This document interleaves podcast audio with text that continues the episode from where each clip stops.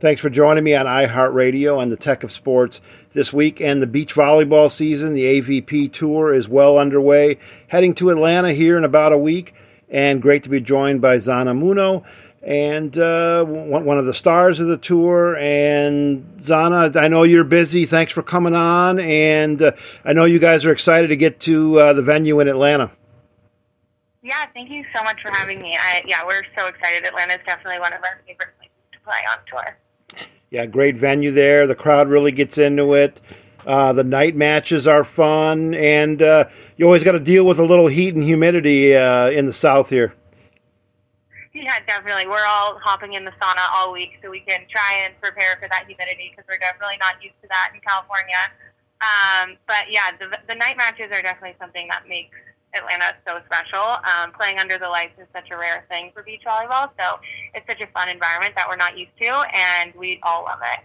Yeah. It also is a whole lot cooler, which is nice. It's a little bit cooler at night. The nice view of the uh, the downtown skyline in the background, and uh, you know you don't get that at most beaches. No, not at all. The the venue itself is just like so special, and it is definitely pretty darn warm, but um, I think it's kind of a different look for us and getting to be in the middle of the city.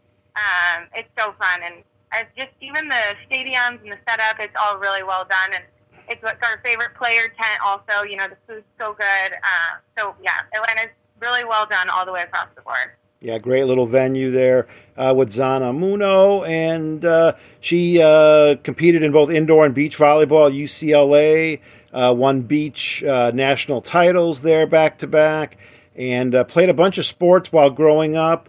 Why the gravitation, Zana, to volleyball out of all the sports out there?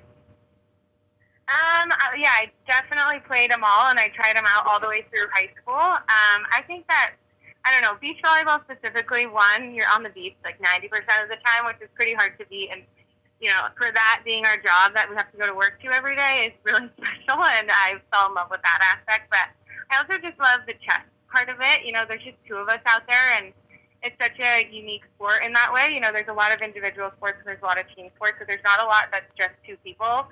Um, and it's really just a chess match. Like, how are we as a team of two without a coach near us gonna every play, like what move are we going to make and how are they going to react? And it's just like it's such a mental game as well as so physically demanding, and I just think it's such a good mix. Yeah, if so I kind of fell in love with that. Yeah, if you've never been to an AVP uh, event, get out there and see it. And there's a lot of strategy involved, like you just kind of touched on.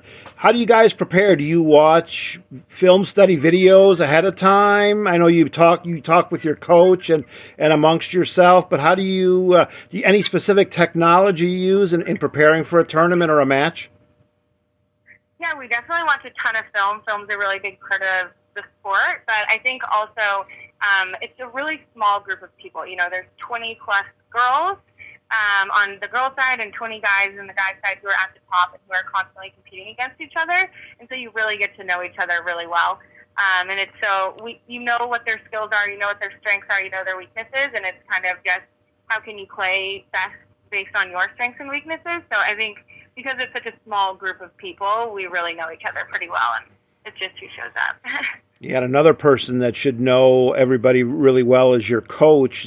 One of the I find one of the interesting dynamics is to watch uh, uh, the teams that have coaches at the back of the uh, at the back of the court. Uh, some of the coaches are really engaged.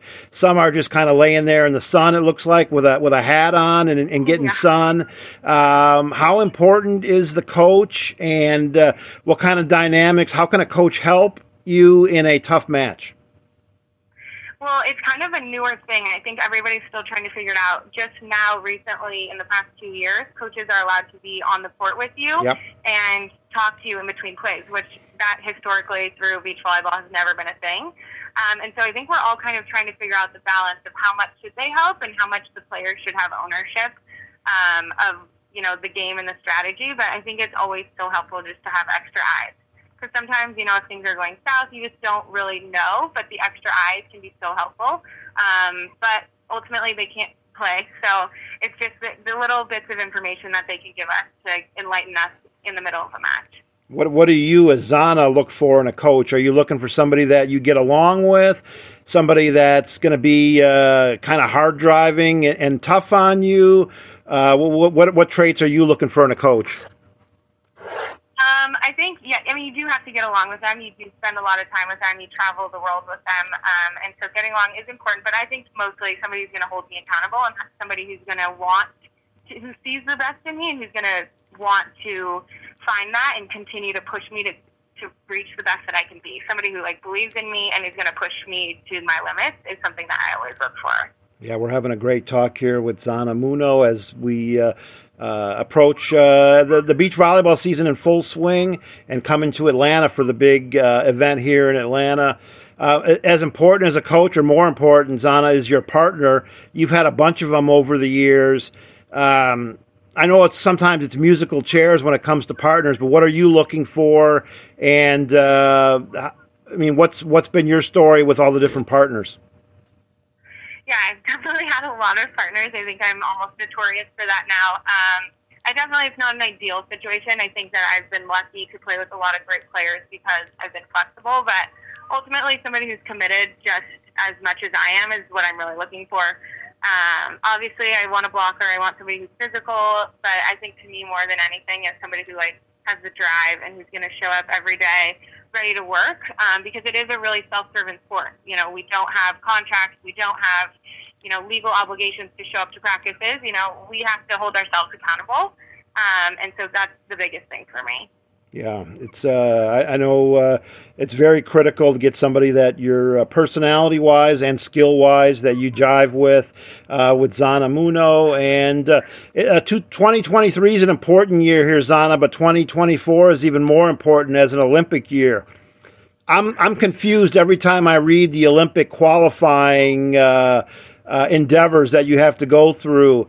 Um, are you uh, are you actively is is the, is the, Olympics your one of your goals and the uh, qualification process has given me a headache? Yeah, it, it gives everybody headaches, including the players. But for 2024, it is not something that is on my radar. I wish it was, but um, it's not for now. But for 2028, it's definitely my goal for us LA. But the qualification process basically it starts 18 months prior to the Olympics, so it started in January of this year um, and it's your best 10 finishes over that course of that 18 months up until the Olympics. Um, and so every different tournament has different point values, and whatever finish you get, you get a certain amount of points. Um, and so the hard part is is that you know we could end up with five teams in the top 25, which is who goes to the Olympics, but only two per country. So yeah. for us, it's even harder. And right now we have um, Sarah and Kelly, and they're like our number one US team, and then they're also the number two team in the world, and then the number three team in the world is Taryn and Kristen. Um, and so to beat them, not only do you have to be in the top 25, you have to be in the top three in the world. Um, so for the U.S., it definitely is very cutthroat, but we always, you know, have a good showing at the Olympics. So I think it's pretty awesome. Yeah, we wish all the Americans good luck. Where would an Olympic medal, uh, Zana, where would that sit on your mantle? Would that be uh, front and center? Um, I'm not really one for collecting those kinds of things and putting too much, um, you know, value into that kind yeah. of stuff. But I think more than anything, it would be number one in my heart. I think I would just be so proud, and you know, it is a lot of work to pursue your dreams professionally, and so I think just it would be a visual representation of yeah. all the work and all of the emotions that have gone into sports over my lifetime. Yeah, we're wrapping up here with Zana, and uh, you're you're more than a beach volleyball player, Zana. You uh, you have activities and interests outside of volleyball. Uh, is it true that you're a chicken rancher? yeah, it is. I during I got chickens in college, and then I got some more during COVID. Um, and yeah, the whole farming and the food industry is something I'm super passionate about. And after volleyball, when I have more time, it's something that I really want to share with the world is just like educating on the food system and where our food comes from. Now, I've been to Hermosa Beach. I've never seen a chicken ranch in Hermosa Beach, so I, I, don't, I don't know where you're I don't know where you're hiding that. No, it's not. My parents have a little bit of property up near Santa Barbara, so that's where I was during COVID, and I built a chicken coop, and we have the chickens there. That's more uh, chicken country up there. So uh, yeah, definitely. What uh, what about goal? I don't know if you're a big goal person or not. What about goals for the rest of this year and uh, and AVP wise? Uh, it's a it's a grind and the competition is tough. Um, you've done so well. Uh, wh- where do you think it's we're going to head here in the rest of 2023? I mean, I definitely want to win my first AVP. I've taken third six times, twice in Atlanta, um, and I definitely just want to take that next step and uh, win my first AVP. So that's definitely the goal for the season. Yeah, I'll be out there. Hopefully, I'll bring you some good luck. And uh, thank you. Yeah, crowds are going to be fun, and they get behind you. I know you guys are. You get the, when the crowd gets behind you, that really ups the uh, the effort and, and the the play as well. So the the crowd definitely comes into play. Totally, yeah. Their energy, I completely feel it, and I think anybody who says they don't feel it is crazy because to me, it's like I live for that energy, and that's like the moments that like you know we work so hard for. So we definitely feel you guys. I know you do, and uh, media. It's a great event to cover media wise as well. We'll see you out there, and uh, thanks for coming on. Yeah, thank you so much for having me. Excited to see you. Yeah, we'll see you soon. All right, bye bye.